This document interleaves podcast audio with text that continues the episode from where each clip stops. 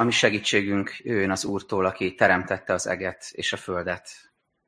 Ámen. Imádkozzunk.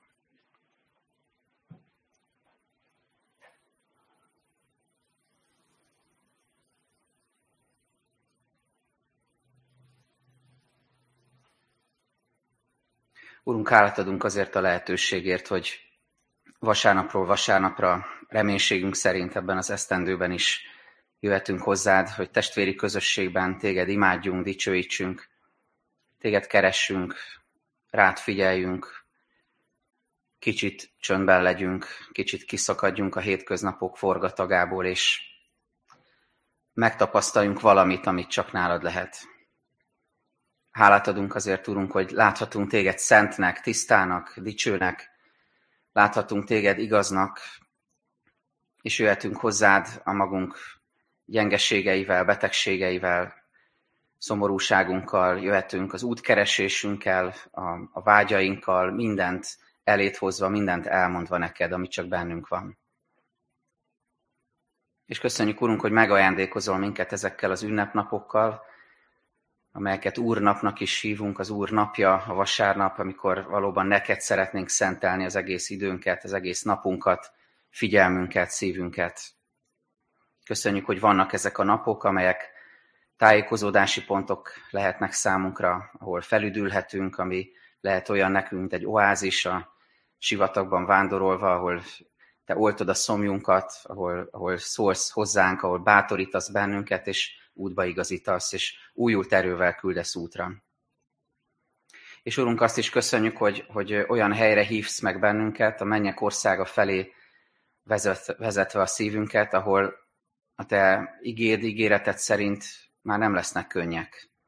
Látod, Urunk, hogy az életünk milyen sokszor tele van könnyekkel, sírással, még akkor is, ha nem nyúlunk mindig a, a zsekkendő után, nem látszik mindig rajtunk, de de van, van a szív, vannak a szívünknek könnyei. Néha ez, ezt kimondjuk, és, és látszik is rajtunk, de, de van, amikor magunkba folytjuk. De olyan jó tudni azt, hogy, hogy az a reménységünk, hogy egy olyan hely felé haladunk, ahol már nem lesz könny, már nem lesz sírás, mert mindezek eltöröltetnek. És köszönjük, hogy ennek az előíze az, amikor most te letöröd a, a könnyeket a szemünkről, és, és vigasztaló kegyelmeddel jössz felénk. Kérünk, hogy bátoríts bennünket ezen az alkalmon, és, és adj erőt ez az egész évhez, mindenhez, ami ránk vár. Te kísérj el bennünket, és te szólj hozzánk ma is. Ámen. Isten égét olvasom Máté Evangélium a negyedik részéből, a 18. verstől a 25. igeversig. A Biblia olvasó kalauzunk szerinti tegnap ége ez. Máté 4, 18-tól. Amikor a galileai tenger partján járt, meglátott Jézus két testvért, Simont, akit Péternek hívtak, és testvérét Andrást, amint hálójukat a tengerbe vetették, mivel halászok voltak. Így szólt hozzájuk, jöjjetek utánam, és én emberhalászokká teszlek titeket. Ők pedig azonnal ott hagyták hálóikat, és követték őt. Miután továbbment onnan, meglátott két másik testvért, Jakabot, Zebedeus fiát és testvérét Jánost, amint a hajóban apjukkal, Zebedeussal együtt rendezgették hálóikat, és őket is elhívta. Ők pedig azonnal otthagyták a hajót és apjukat, és követték őt. Azután bejárta egész Galileát, tanította zsinagógáikban, hirdette a mennyek országának evangéliumát, és gyógyított mindenféle betegséget és erőtlenséget a nép körében. El is terjedt a híre egész Szíriában, és hozzávitték a sokféle betegségtől és kíntól gyötört szenvedőket, a megszállottakat, holdkórosakat és bénákat, és meggyógyította őket. Nagy sokasság követte Galileából, a tízvárosból, Jeruzsálemből, Judeából és a Jordánon túlról. Ez Isten igéje.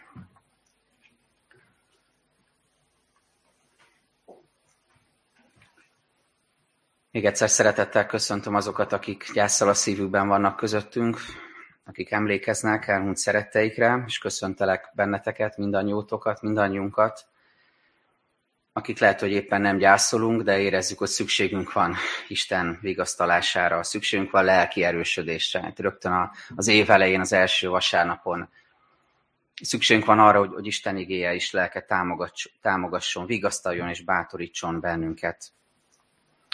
Úgy érzem, hogy, hogy mindannyiunkra ráfér ez, mindannyiunknak szükségünk van erre, és talán többetek fülében ott van az a hang, amikor éppen egy, egy, egy lemerülő félben lévő beteg akkumulátort próbálunk beindítani, pontosabban az autót próbáljuk beindítani, velem többször volt már ilyen, és még, még egyszer-kétszer sikerül, még lead annyi erőt, annyi impulzust, hogy beinduljon a kocsi, de már nagyon beteg, köhögős hangja van, és a végén, amikor már egyáltalán nem, akkor már csak kattog.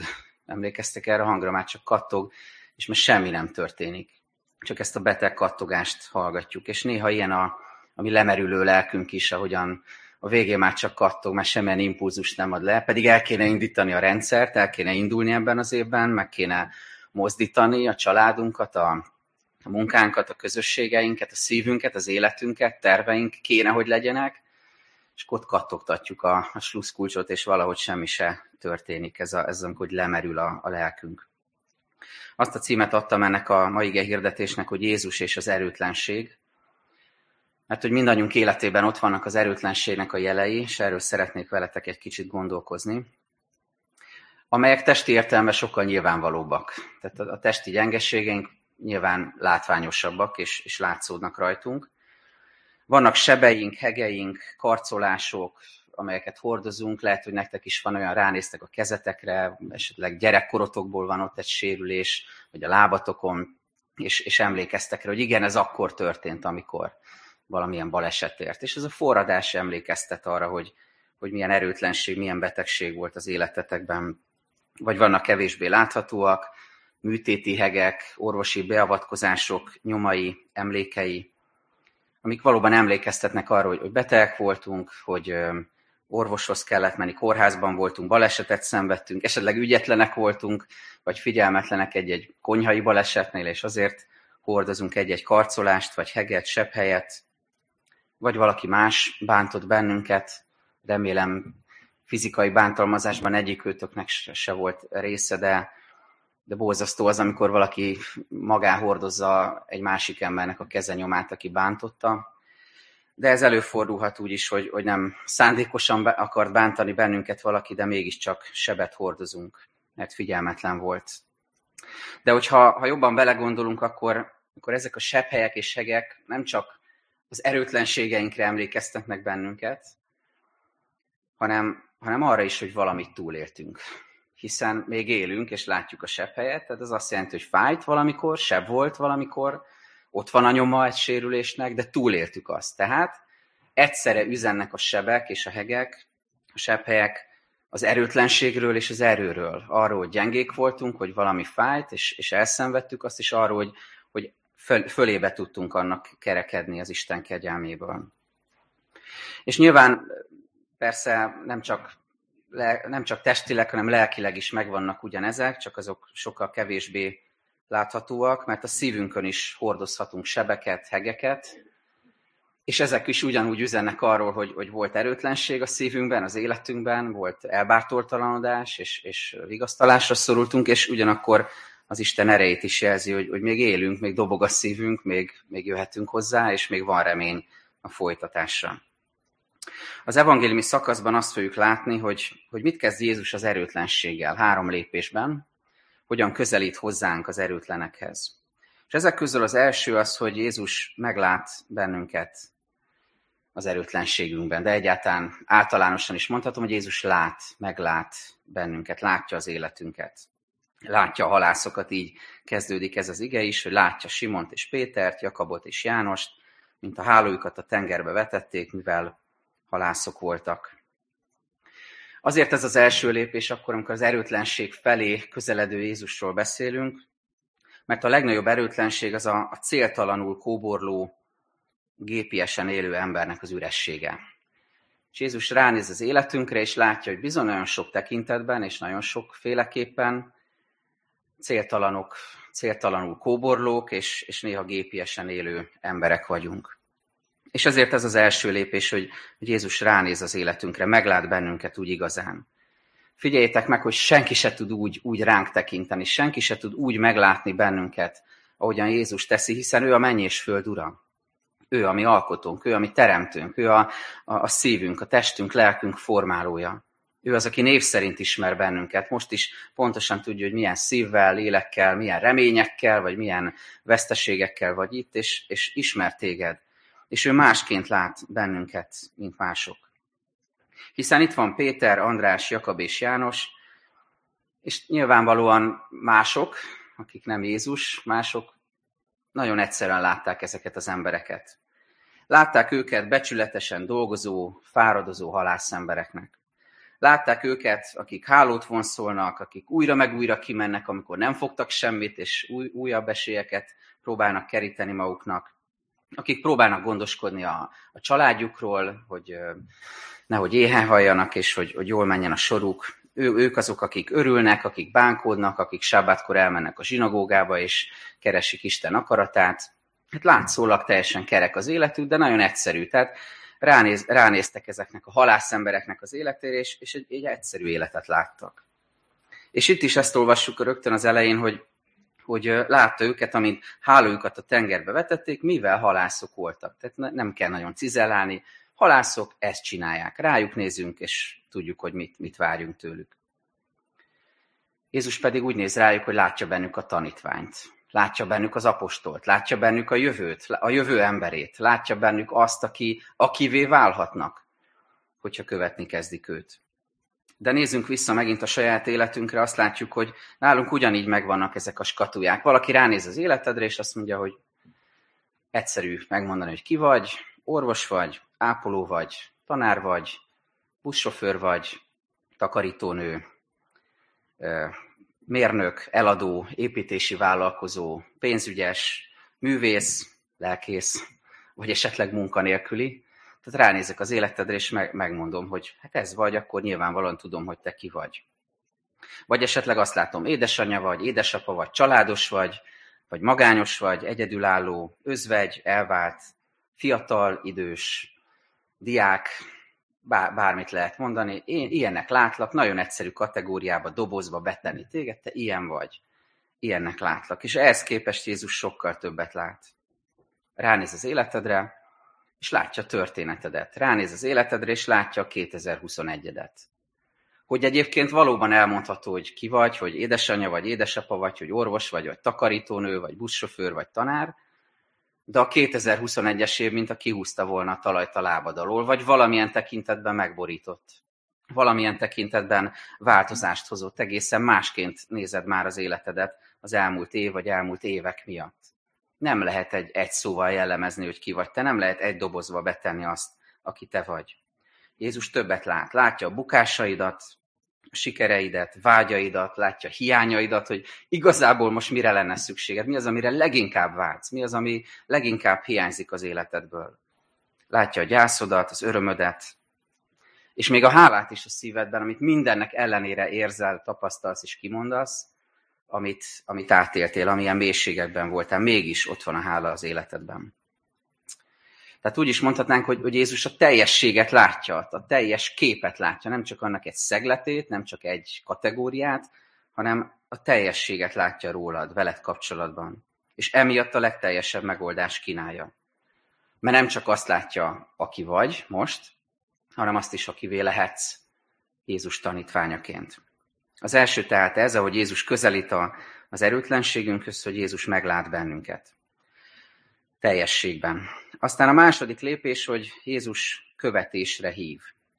Figyeljétek meg, milyen egyszerű ez a megszólítás, hogy, hogy Jézus azt mondja egyszerűen a tanítványoknak, hogy jöjjetek utánam. Nem tart egy nagyívű beszédet, nem mond egy programot, ne, nem ad eléjük egy, egy stratégiát, hogy mi lesz a következő években, mi várható, és főleg nem árulja el, hogy mi lesz majd a vége, milyen nehéz lesz. Nem simán csak azt mondja, gyertek utánam. Most elindulok, és kövessetek engem, jöjjetek utánam. Megszólítja az egyszerű halászokat, és, és tanítványságra hívja őket, és, és minket is most erre hív meg. Ahogy közelít az erőtlenségünkhöz, meghív bennünket tanítványságra. Nem furcsa ez? Nem lehet, hogy kicsit mást vártunk ehhez képest? Például az, hogy varázsütésre szűnjön meg a szívünknek a fájdalma? ahogy Jézus közelít hozzánk, a sajgó sebeinknek a kínja, a belső vívódásaink, küszködéseink, a sírásunk, hogy, hogy Jézus odalépjen és letörölje a könnyeinket? Nem lehet, hogy azt várjuk, hogy, hogy Jézus hozzon valami gyors változást, hogy ide lépjen hozzánk, és a vállunkra tegye a, a kezét, és, és, és erő áradjon ki belőle, és érezzük azt, hogy megvigasztalódtunk, és minden rendben van az életünkben. Egy pillanat alatt. Ő ezt képest azt mondja, jöjjetek utánam. Nem, ez nem érzéketlenség Jézus részéről, nem azt mondja, hogy nem érdekel az erőtlenséget. Pontosan azért mondja Jézus, hogy jöjjetek utánam, utánam, mert látja az erőtlenségünket. Látja, hogy arra van szükségünk, hogy őt kövessük, hogy az ő tanítványai legyünk. Nekünk ez így szól, jöjjetek utánam, vagyis legyetek, vagy hazok vagytok, maradjatok a tanítványaim. Továbbra is kövessetek engem.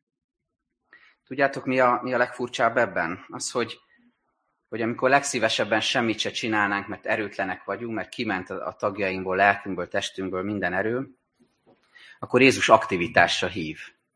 Nem azt mondja, hogy jó, jó, most akkor hagylak, hagylak punyadni titeket, egy kicsit, mert látom, hogy nem lehet veletek semmit se kezdeni, hanem azt mondja, hogy most kell igazán elindulni, most kell igazán megmozdulni, ne, ne hagyjátok el magatokat, mert az, mert az, a, az a halál, az a, az, a, az a teljes elveszés, hanem, hanem mozduljatok meg, jöjjetek utánam. Mert mi úgy vagyunk ezzel, és ez egy kicsit uh, rátekintés arra az állapotra, amiben vagyunk egy-két éve már, sokan, úgy vagyunk ezzel, hogy azt mondjuk Jézusnak, hogy köszönöm szépen, én nagyszerűen el vagyok passzivitásban is nem kell nekem megmozdulni. Én, én nagyon jól el vagyok visszavonultan, szeparáltan, távolságtartó módon, csak ne kelljen senkivel beszélnem, ne kell igazából kommunikálnom, inkább visszahúzódom. Még a zoomos meetingeken, bibliaórákon, házi csoportokon is inkább lekapcsolnám a képet, hogy csak, csak sötét képpel legyek ott, és ne, ne lássák, hogy egyébként hogyan küzdök.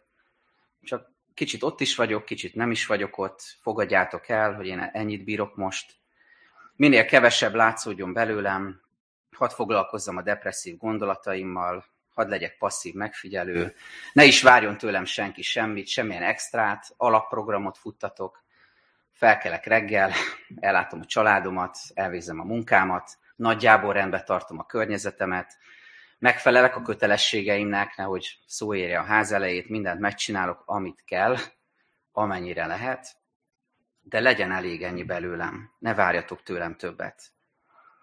Ez, ez a helyzet, amiben vagyunk egy-két éve, ez, ez, ezt a lelki állapotot erősített, és ezt hozta el sokak életében. Még olyan életvidám, pozitív, aktív emberek is megzuhantak, akikről azt gondoltuk, hogy ez velük nem fog előfordulni. Pár napja mondta egy barátom, aki rendkívül vidám, állandóan szóviccekkel, meg eszperente szövegekkel szórakoztat, hogy, hogy azt figyelte meg magá, hogy még szokott nevetni ugyan, de egyre ritkábban mosolyog. Ezt mondta maga, magáról, egyre ritkábban mosolygok. És ez, ez egy nagyon erős képe annak, hogy, hogy milyen, milyen állapotban, milyen lelki állapotban jutottunk. És Jézus mindennek ellenére, hogy ezt végighallgatja, hogy elmondod neki, hogy te ennyire vagy képes, ennyit várjon tőled, ő mégis azt mondja, hogy te figyelj, te gyere utánam. Én, én hívlak az én követésemre. Nem mond semmi konkrétumot, hogy ezt csináld, azt csináld, azt mondja, köves engem kövessetek engem. Miért? Azért, mert, mert Jézus nem hagyja szó nélkül, hogy ilyen állapotban vagyunk. Azt mondja, hogy értem, hogy ez van, de ez nem normális. Én nem akarom, hogy ebben legyetek. Nem, nem akarom, hogy, hogy ez legyen a megszokott mostantól kezdve. Hogy napirendre térjünk a fölött, hogy, hogy ez van, és, és elfogadjuk, hogy hát most már akkor ez lesz a normális. Hívő keresztény emberek között is. Belenyugszunk. E, ez a maximum, amit ki tudunk hozni belőle. Nem, azt mondja Jézus, hogy én nem hagyom ezt annyiban én, én, én fel akarlak rázni benneteket, magam után akarlak hívni titeket. Jézus nem akarja, hogy céltalanul kóborló, gépies életet élő emberek legyünk, akik megelégszünk az alapprogrammal, és csak túlélésre játszunk. Nem, nem túlélni kell. Azt mondja Jézus, élni kell, élni hívlak benneteket. Ráadásul örök életre kaptatok meghívást. Még három rövid választ hadd kapcsoljak ezt, hogy miért hív Jézus tanítványságra, amikor mi leg, legszívesebben inkább csak a szobánk sarkában sajnálnánk magunkat. Szóval miért, miért hív bennünket tanítványságra? Hát az első válasz az, hogy mert, mert nincs jobb hely Jézus nyomdokainál. Nincs jobb hely annál, mint hogy a, a lábamat beleeteltem Jézus lábnyomába, és mehetek utána. a legjobb hely a világon. Sajnos nem nagyon van most részünk a jó kis hógolyózós, hóember építős, szánkózós élményekbe, de talán még föl tudok ilyen, ilyeneket idézni. És nekem eszembe jutott az, amikor gyerekkoromban megyek apám, vagy, vagy anyukám után, vagy nagyobb testvérem után, vagy egy, egy barátom után a, a friss félméteres hóban. Jó, elég lenne 30 centi is, szóval megyünk a hóban, és lépkedünk, és, és nincs más dolgom, mint hogy lefele nézek, és belelépek az előttem lévőnek a lábnyomába, és szépen megyünk előre.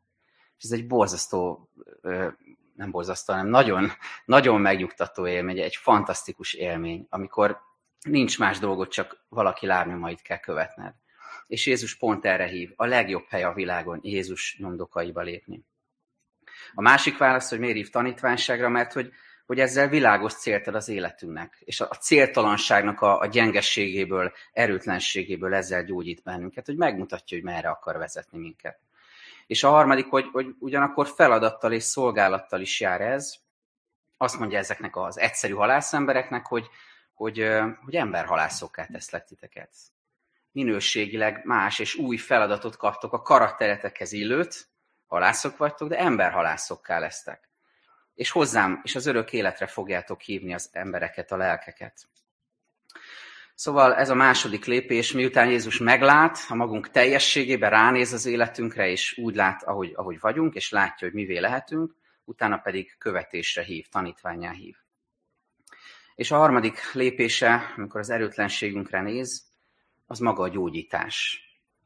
Az erőtlenségek gyógyítása egy folyamat, ami elkezdődhet az életünkben, akár mai napon is.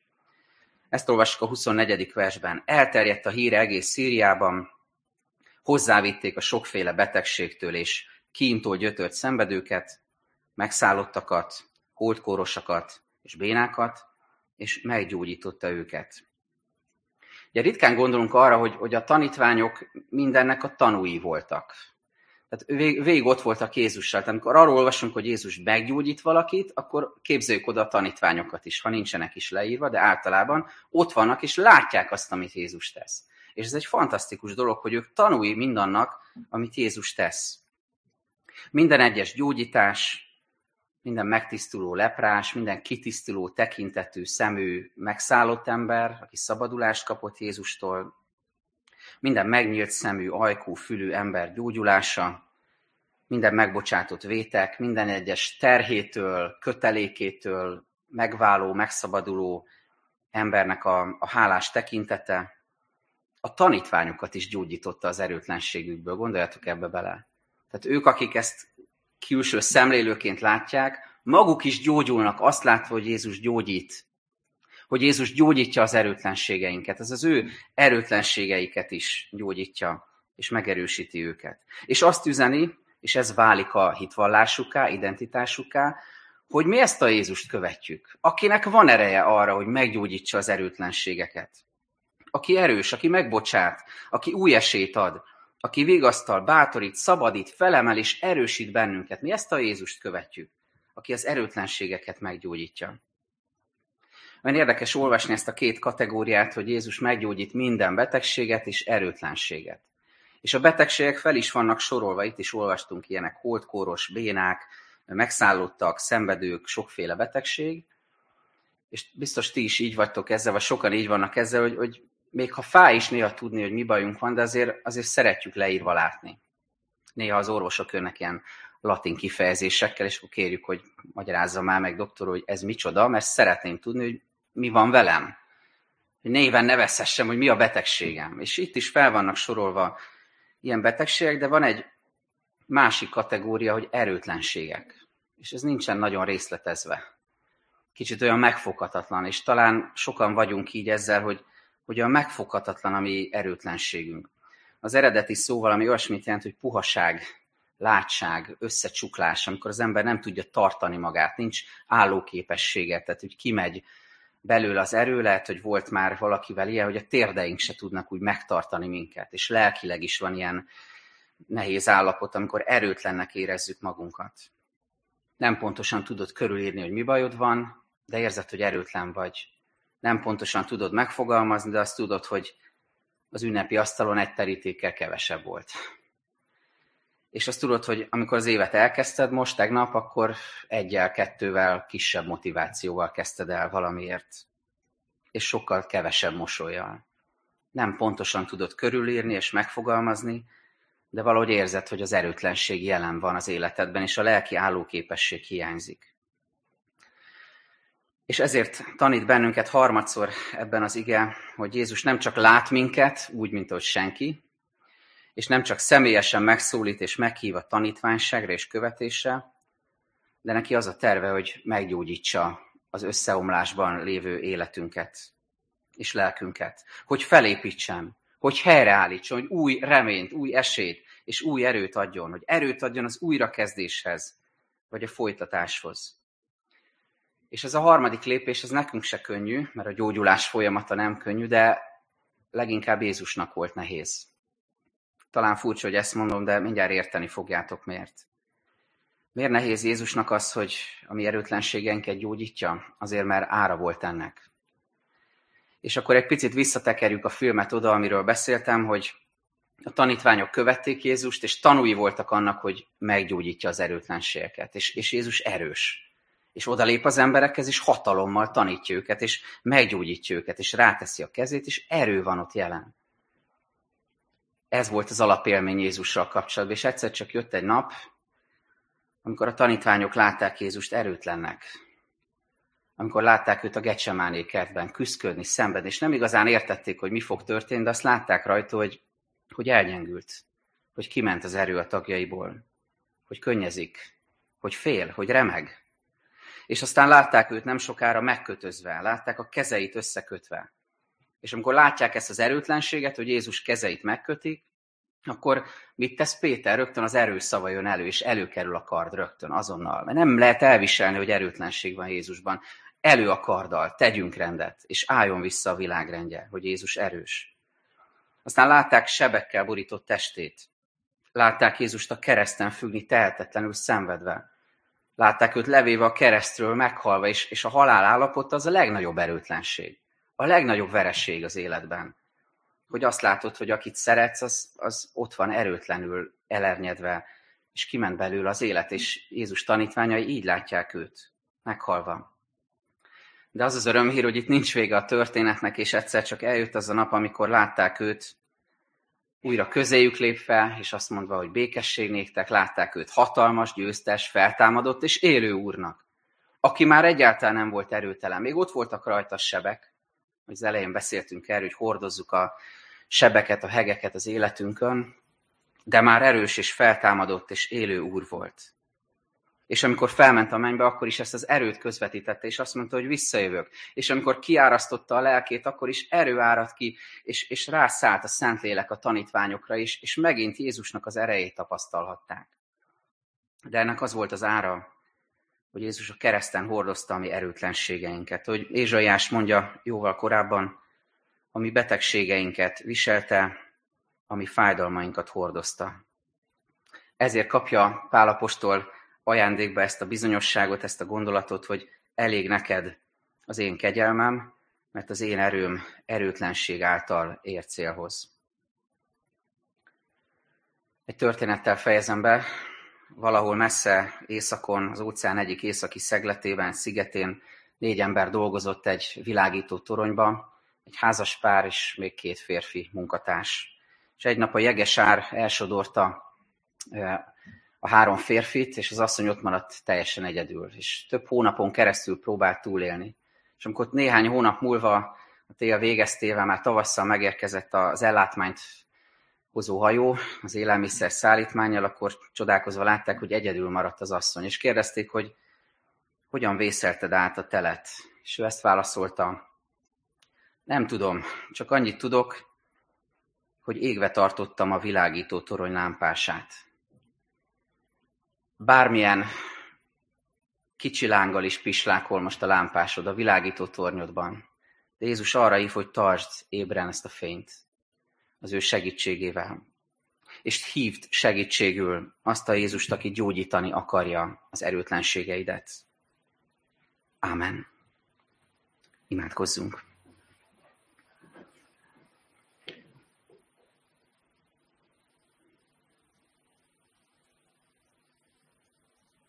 Urunk, köszönjük, hogy most eléd jöhetünk a saját imádságainkkal. Kérünk, hogy hallgass meg ezeket, amiket magunkban, a szívünkben mondunk el neked.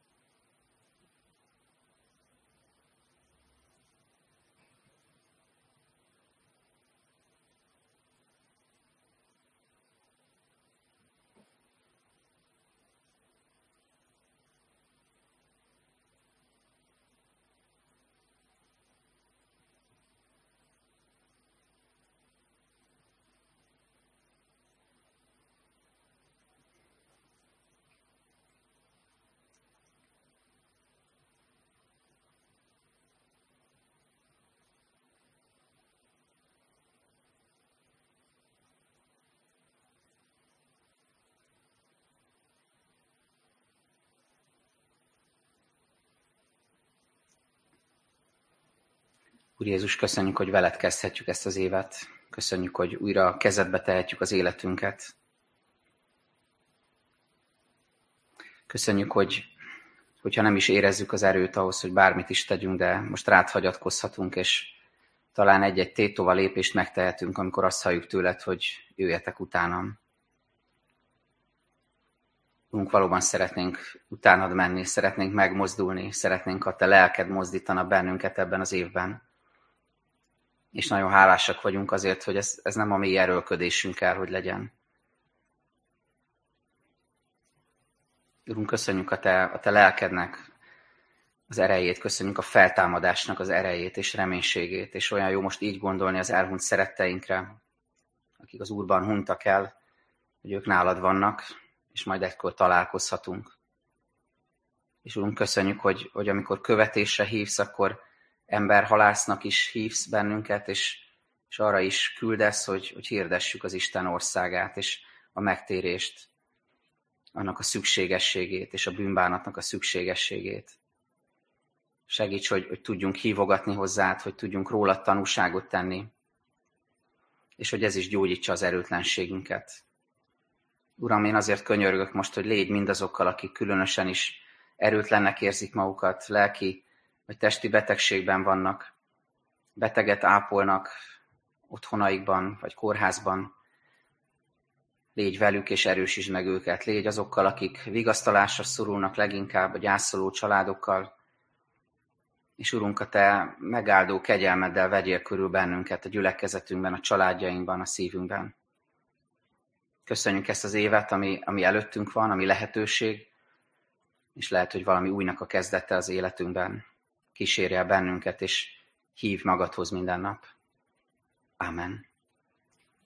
Fennállva mondjuk együtt, ami Urunktól tanult imádságot. Mi, Atyánk, aki a mennyekben vagy, szenteltessék meg a Te neved. Jöjjön el a Te országod, legyen meg a Te akaratod, amint a mennyben, úgy a földön is.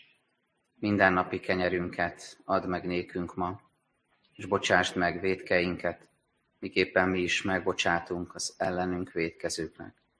És ne vigy minket kísértésbe, szabadíts meg minket a gonosztól, mert Téd az ország, a hatalom és a dicsőség mind örökké. Amen.